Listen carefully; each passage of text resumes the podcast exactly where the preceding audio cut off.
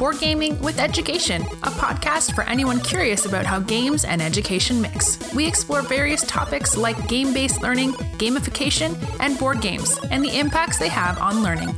Here's your host, Dustin Stats.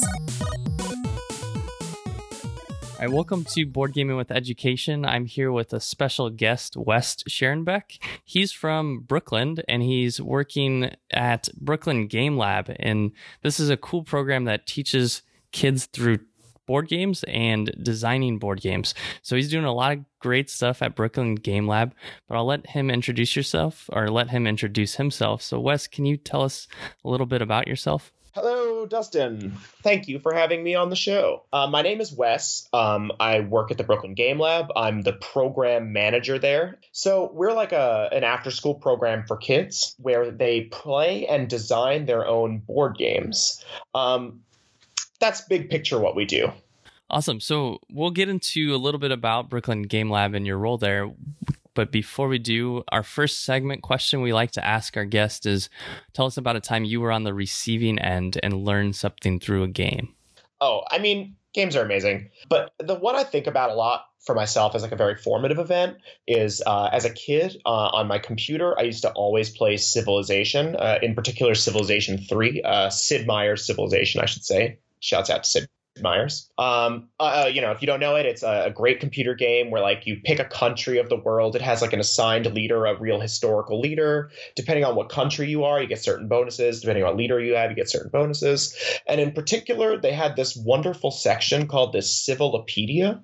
Did you ever play Civilization? I did. Yeah, yeah. Yeah, so I love the Civilopedia because it was just like a, a big book of like history and lore um, that I just like read all the time and like definitely read back to front. Uh, I just felt like that was for like a little kid to um, I was like, you know what the difference between a Babylonian and a Sumerian pretty quickly. You know, you know who Mansa Musa is. Uh, you know about the the English Reformation. You're a little kid. I thought that was very very important for me, and I ended up uh, studying classics and history in college. So that was a big deal for me. And I think that was really formative. Yeah, the game seems like it kind of sparked your career path a little bit. Yeah, I think all the things I design, uh, setting is so important in games uh, to make them fun and engaging. And uh, a game can be fun as hell, but it's if it's if its setting is bad, if its brand is bad, it's just it doesn't connect in the same way.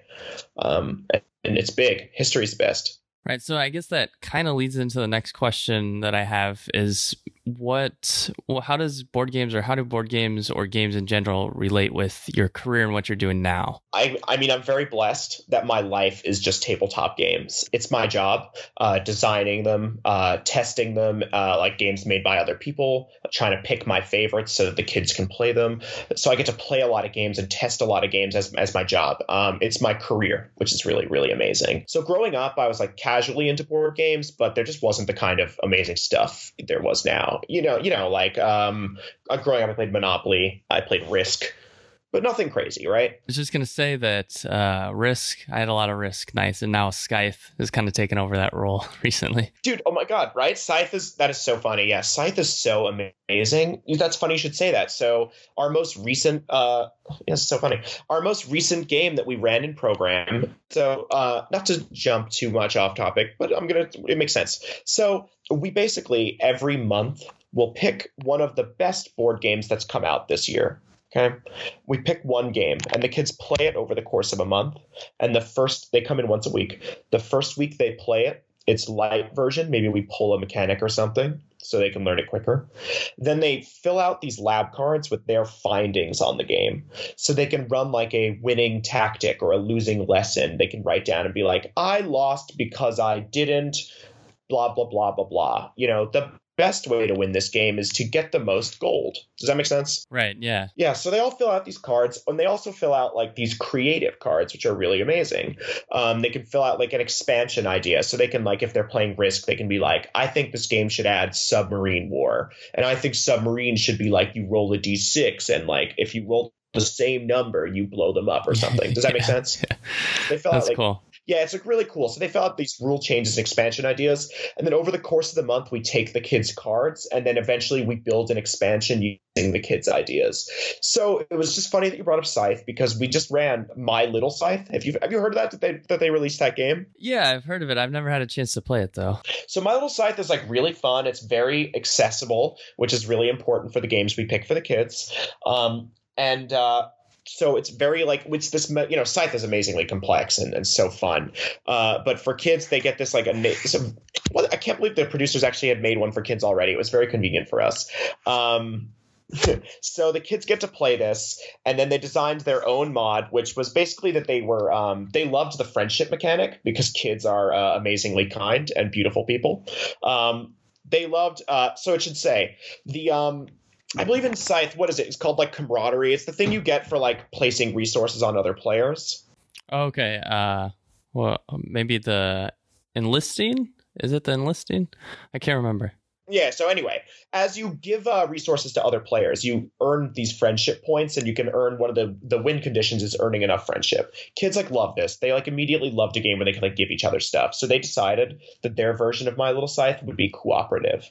So they decided that it would be that they all work together. A lot of the cards were like that they just wanted to work together to defeat something else. So they introduced we made a, an evil lizard king for them to fight. So it's pretty good that's really cool. Yeah, it's and that uh, collaboration is really, I think, helpful in uh, that type of learning environment as well. Oh, for sure. I, I mean, so I think. Um, you know, if we're going to talk about the educational benefits of the, of the program, there's so much to talk about. I mean, just playing games first off is has so much uh, developmental benefit. I think that like um, these the games first of all were totally an unplugged program worth noting. Like board games only card games there's no screens nothing like that at all. We're totally a board game program. So that's awesome. yeah i think it's really important because not to like be one of the i don't want to be a grandpa shouting about computer games because i'm not that.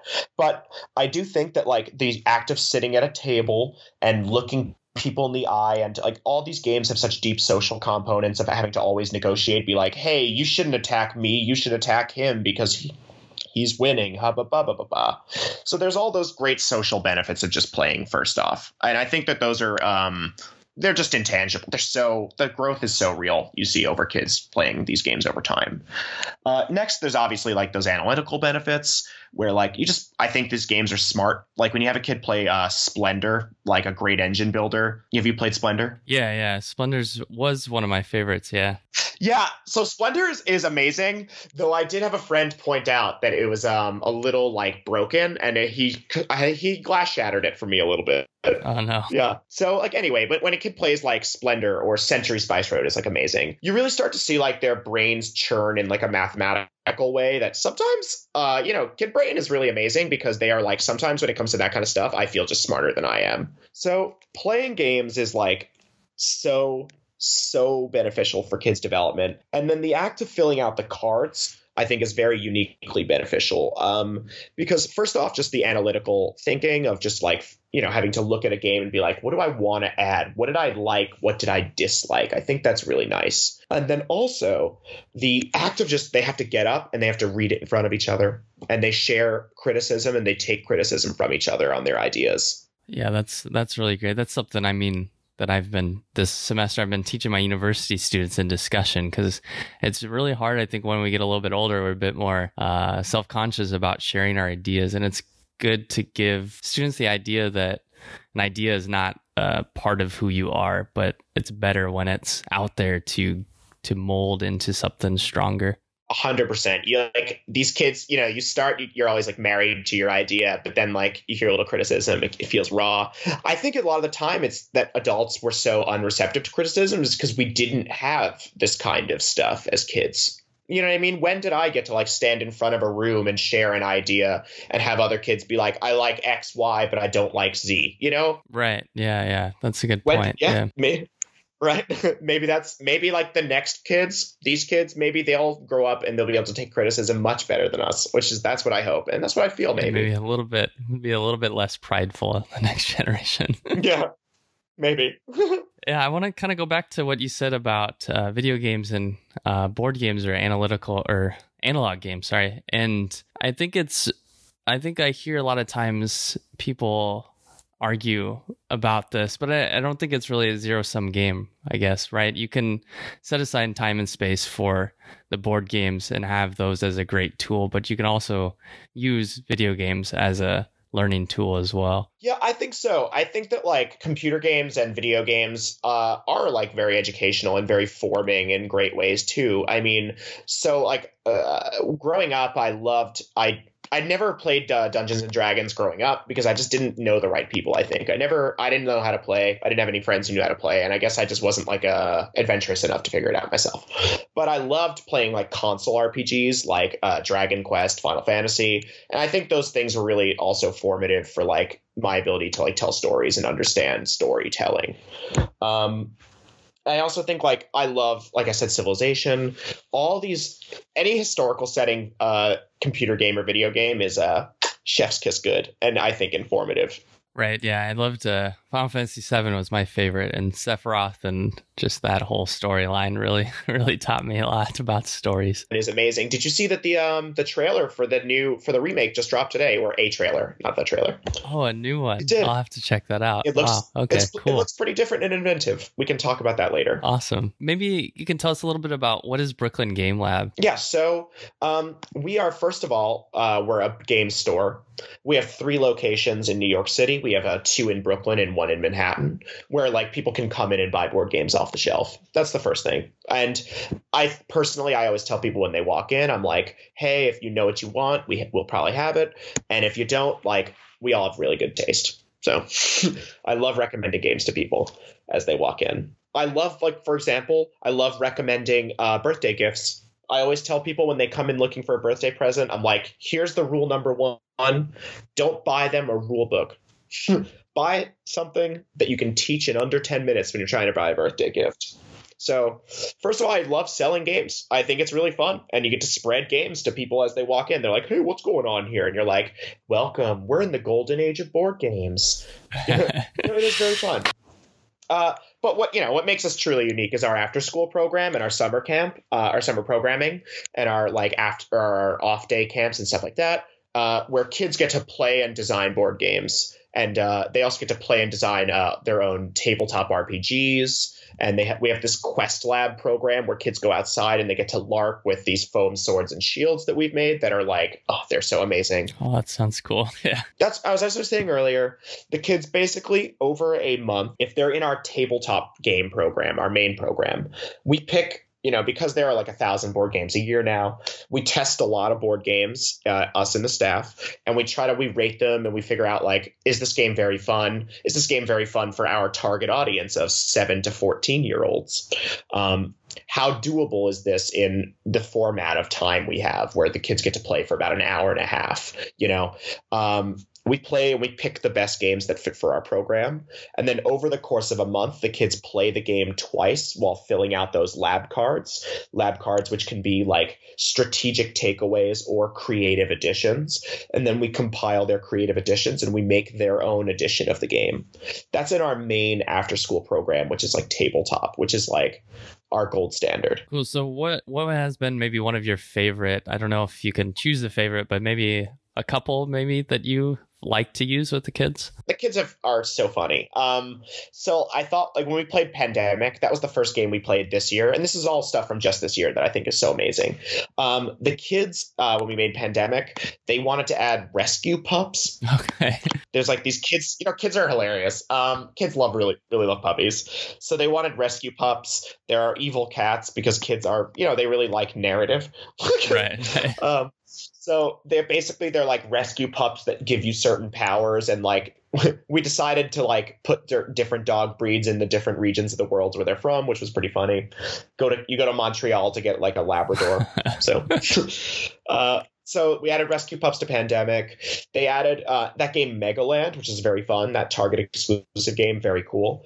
Um, they added a mega mart to it because kids really like wordplay. Um, so they added a mega mart to megaland where basically you could buy a bunch of items. Um, and i love stuff like that where it's like items when they add like items or gear to a thing where you can add a big list because then a lot of kids ideas get to all like make it in and it'd be a big like uh, you can have a deck of cards where every card is a unique kid's idea. You know what I'm saying? Yeah, And that I mean that has to add a higher, a much higher level of investment into the game too, right? You want to see your item come out of the cards, and yeah, that's cool. Mm-hmm. Yeah, we actually have a funny rule where it's like a lot of the time it's um if you're going to have something cool, have two of them in the deck just to make sure they come out so the kids can see it. Because like even while like sometimes game balance would be like you should only put one of them in there, we're like we got to make sure that they get to see what's cool, you know? Right, right. And I think that's maybe a little bit more important than game balance in this case. I would say so. You know, another thing they added is they added zombies to Colt Express. Uh, and they added like coffee to Colt Express as well. They wanted coffee and zombies, so that worked out pretty well. that sounds like a really cool themed board game, actually. Coffee yeah, and zombies. Yeah, right. Yeah, there's like you could you could just see a um. Uh, that sounds like a role playing system, actually.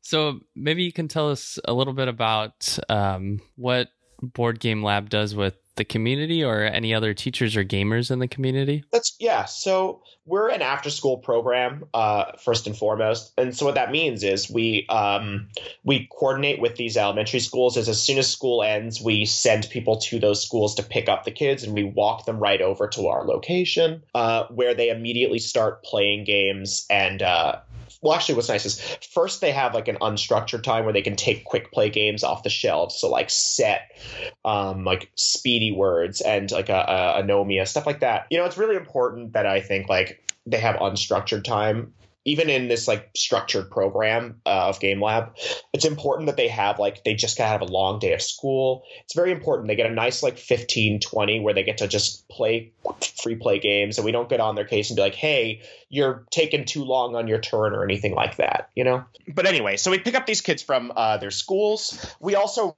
run uh, programs in a lot of these schools, uh, like as their after school. Cool. Yeah, I, I worked in an after school program a bit in DC, and I really like. I just loved seeing students outside of their their normal classroom structured environment. Yeah. Yeah, I mean, kids are amazing.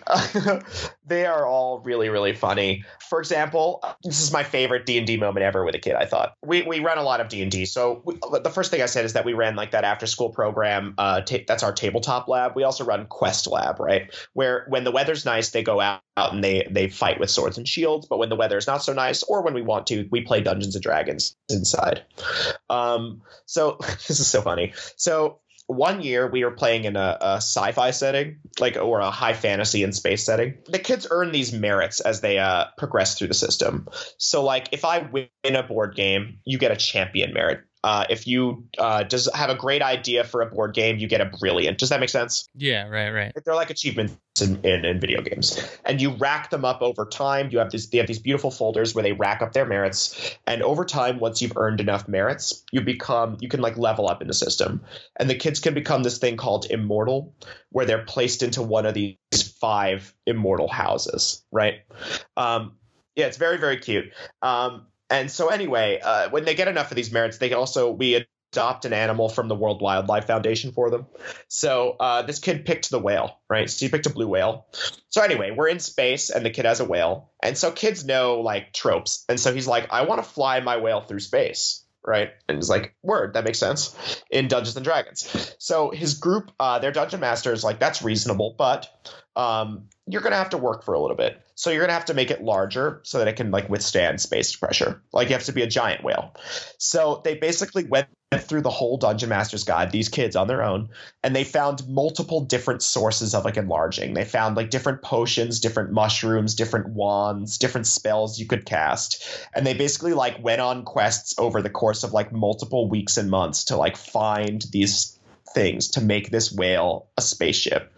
And like they succeeded and it ended up becoming like a major character in the shared storyline for everyone's D&D games. Um, and that was just something that they made happen on their own and it was they're so funny. Kids are they they come up with on their own anything better than you can plan for them. Yeah, I, lo- I love that too the the RPG element of creating a culture in the classroom because then these games or these RPG games, you create a story that kind of exceeds outside of that game and you're talking about it and when you show up the next day you're like do you remember when the whale was floating in space? And yeah. Yeah i mean i mean d&d is uh, playing rpgs with each other is the best thing because you basically make a movie where you're all the stars and all the writers and all the jokes are inside jokes for you. It's the best. It's the best um, kids love playing it, and uh, they they love playing all these different RPGs that we we give to them. We actually just recently, this is so amazing. Um, so you know, Avengers Endgame came out, it made a billion dollars, whatever, right? So um, kids love superhero stuff. Go figure, right? So um, during the week that Endgame came out, uh, for our tabletop program, we decided they played that fun new dice game, uh, Thanos Rising. Cute game, very fun. Um, have you played it? Yeah, yeah, yeah. I like it. Yeah, it's it's fun. Um, they had a good time. Kids love superheroes. So, but and for our quest program, uh, they played a superhero RPG. Um, but what's fun is we were like looking through to find the perfect one for them to play, and we just ultimately couldn't find one that we, we thought worked well for kids. Because the big problem I found with these superhero RPGs was they'd always have like a list of powers, and even if the the list was like sixty powers long, it never had like exactly what you wanted. Does that make sense? Right, right, yeah, yeah. So we ended up deciding to make one in house, and it's called Super Persons, and it's like really really fun. And like I think the thing that makes it unique is that um, you get to really free design your power, and like outside of combat, when you're role playing, you just get to do whatever you want, like relative to your power. So kids can really do whatever the frick they want, and they designed when you give kids the space to design like this, they do such cool things. There was a kid who made uh, Burrito Man, who's Spider Man, but only with burritos. he shoots burritos and he swings using burritos. That sounds sounds delicious, though. we don't get good burritos here in Taiwan. oh, dude, I'm so sorry. But you said that you were going back to LA soon, right? And yeah, yeah. So then there you go. You're going to be in uh, burrito paradise. So right. Maybe you can tell us a little bit about uh, what you do as Wes at Brooklyn Game Lab. Sure. So, um, as the I'm the program manager, so I quote manage the program. Um, what that means is that I'm in charge of all the stuff that's kid facing. So I'm in charge of the after school program where like I, I pick which board games the kids play, which is a lot of I get I test a lot of board games and I, I like I pick among them and I have to rate them and uh, I decide what mechanics we're pulling from it to make it a little more playable. Um, I, I'm in charge of the calendar. I'm in charge of our weekend activities, where on the weekends, for example, like we have open family gaming where kids can come in with their mom or their dad or whatever, whatever, and they can all just, as long as there's an adult and a kid, they get to play together free of charge and they get to just do their thing, which is really nice. Um, so I'm in charge of coming up with stuff like that. On our Sundays, um, we have, uh, you know, we also run our after school for these kids who don't have like scheduling conflicts. So I'm in charge of putting together the calendar basically, and in putting charge of like anything that the kids might play. I have to make sure it's fun or at least engaging or rewarding in some way. What would you say is your favorite part about doing this role? I'd say is probably, I mean, playing games first off is like just the the the fact that uh playtesting games is I just I'm playing games, so that's amazingly fun. Um, I love working with RPGs and kids just because it, this, this, they really come alive in that storytelling format. I'd say yeah, that's my favorite part is, is honestly playing RPGs with kids. Yeah, I mean, if you come up with some uh, Spider-Man Burrito Man. That's pretty cool. Yeah, I feel like that's a billion dollar franchise on its own right there. So there's the the Spider-Man into the multiverse. Maybe he'll show up there. Dude, I know. We will we need to make sure if Burrito Man comes up, then we need to come knocking and get our lawyers involved. For sure. Just kidding. Just kidding. Just kidding, everybody what would you say is maybe a challenging part of your job? The crunch of game design is really challenging. Um, and deadlines. I mean, even with something as fun as board games, you have to get it done by a certain date. Um, I have a calendar I have to manage, which is just like on this day, school is closed. So, what game are they going to play uh, to make up for this on a later day? Um, just, it's fun. I mean, to, to do it right is hard. You're not just uh, to pick the best games. You have to really think. Um, to make sure everything is a rewarding experience, you have to think. That's my thought. Yeah. Yeah, I think I, a lot of times I like to compare lesson planning with maybe maybe it's something similar to what you do as well where you kind of have to play test you don't really know if it's going to land perfectly the first time you do it but as you continue with that same lesson you refine it and make it better. You take out parts that didn't work really well. You emphasize parts that worked well yeah, so I mean, this is the thing that's great. These kids are amazing because they're also they're playing games, but they're also the play testers, right? So when we have a new version of a game that they just made, Monday plays it, Monday gives notes, and they're like, "Hey, this game was like a little hard," and we're like, "Oh shoot, I guess we need to crank down the difficulty on X, Y, Z."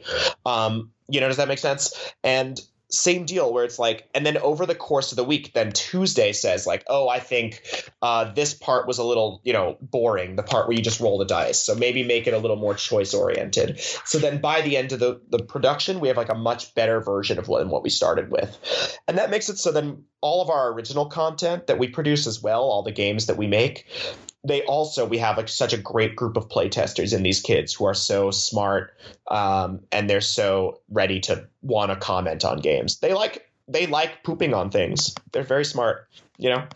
Yeah, I mean, I just I really want to say like that that collaborative spirit that your program has is really amazing. Where a students from one group is creating a game and then another group on a different day is play testing it providing constructive feedback. And i think that's super healthy for younger kids to be able to take that feedback and also help their peers. That's really cool. Yeah it's, just the process of of giving it and taking it is, is so important. Uh, it's important like socially because you get to learn you know like about taking criticism as well as like the analytical benefits are right up there Right. I think before we go into the final segment question, is there anything you want to talk about before we move into the last question? Um, I just want to say that uh, I'm very happy to be here and um, very happy to share the gospel about uh, teaching kids through playing board games and through uh, playing collaborative role playing games. And that uh, if anyone is in the New York area, that they should swing on by. Uh, we have just come to our website.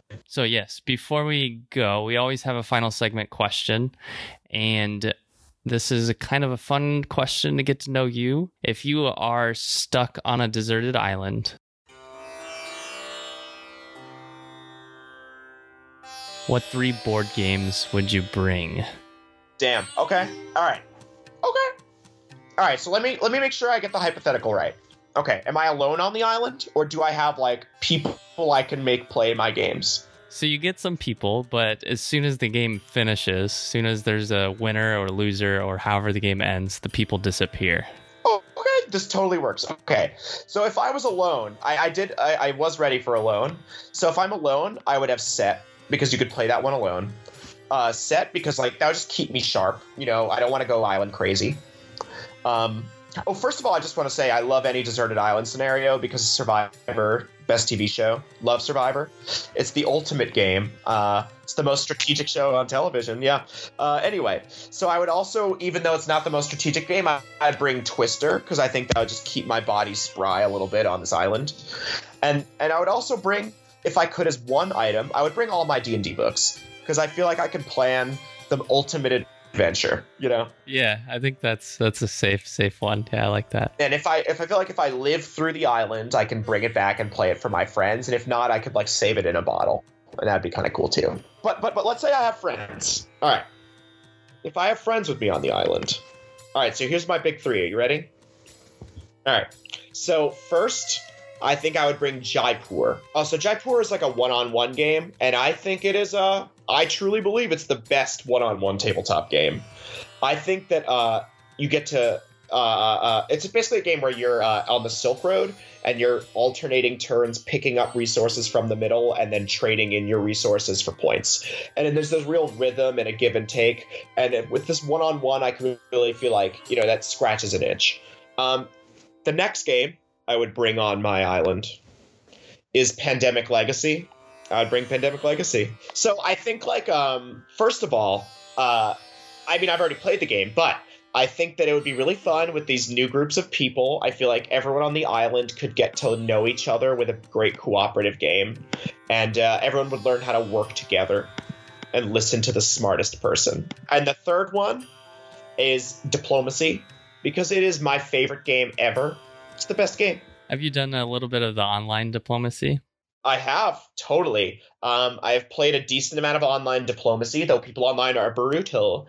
Um, I have one of my kids in our teen hangout program. He's great. He plays so much diplomacy now. We used to he used to we played every week in teen program because the kids love diplomacy there, and uh, he started playing online and he basically like he comes in one time and we're like hey you want to play diplomacy oliver and he's like nah i'm in 12 different games online i'm not my diplomacy fix and you're like oh, oh my so um i would bring diplomacy because on the deserted island you legitimately have nothing but time and you could easily finish a game of diplomacy. Yeah, I think I like diplomacy. We've I've only played online with some friends and that's it, but I really enjoy it. Yeah, it's like really really fun to play online and over mail, all that stuff. In person, it's also like amazingly fun because like growing up, my friends and I uh, we would play in a big house where like it was very cavernous hallways so like you'd like try to follow people through the house and be listening in and you'd be like oh my god i think turkey and russia are planning something together. So i i, I really love diplomacy. I think it's so strategic and so social. Um, it's really peak board gaming for me. And it's zero luck except for like the grand forces of luck. Right right the luck of your friends backstabbing you. yeah, it's as lucky. It's like luck in the sense that like it's a uh, chaos theory, you know. All right, Wes, thank you for coming on and preaching the board game gospel, as you called it. Dude, oh, thank you so much for having me. I love, I'll stand on any pulpit and preach anytime. so, before we go, can you let our listeners know where they can find you or talk about any projects you're working on or Brooklyn Game Lab is working on? I would love that. So, um, first off, uh, we're on, we're on Facebook. You can just search Brooklyn Game Lab. We're Brooklyn Game Lab on Twitter. We're BK Game Lab on Instagram if you're into photos. Um, like I said, if you're in the New York area, definitely just come to our physical locations. Uh, we have very beautiful stores and we just love to come see anybody. Um, if anyone has children, they should enroll them in our after school program or our summer program, which are really cool. Um, that's basically it. In terms of projects, um, no, I got nothing. Okay. Okay, awesome. Nothing I yeah. can say out loud. Nothing I can say out loud. Unfortunately, I actually we have like amazing stuff, but uh, that's my uh, that's my uh, ooh mystery box under wraps. So maybe maybe a future episode we'll hear about that. I know how to tell stories. Mystery box. Awesome. Well, thank you again for coming on the show and sharing some insights with us. And thank you so much for having me, dude. Thank you for listening in this week. If you liked what you heard, be sure to let us know. You can find us on social media as Board Gaming with Education or BGE Games, or email us at podcast at boardgamingwitheducation.com. If you want to support our podcast, be sure to check out our support page on our website. As always, teach better, learn more, and most importantly, play more. Thank you for listening, and until next time.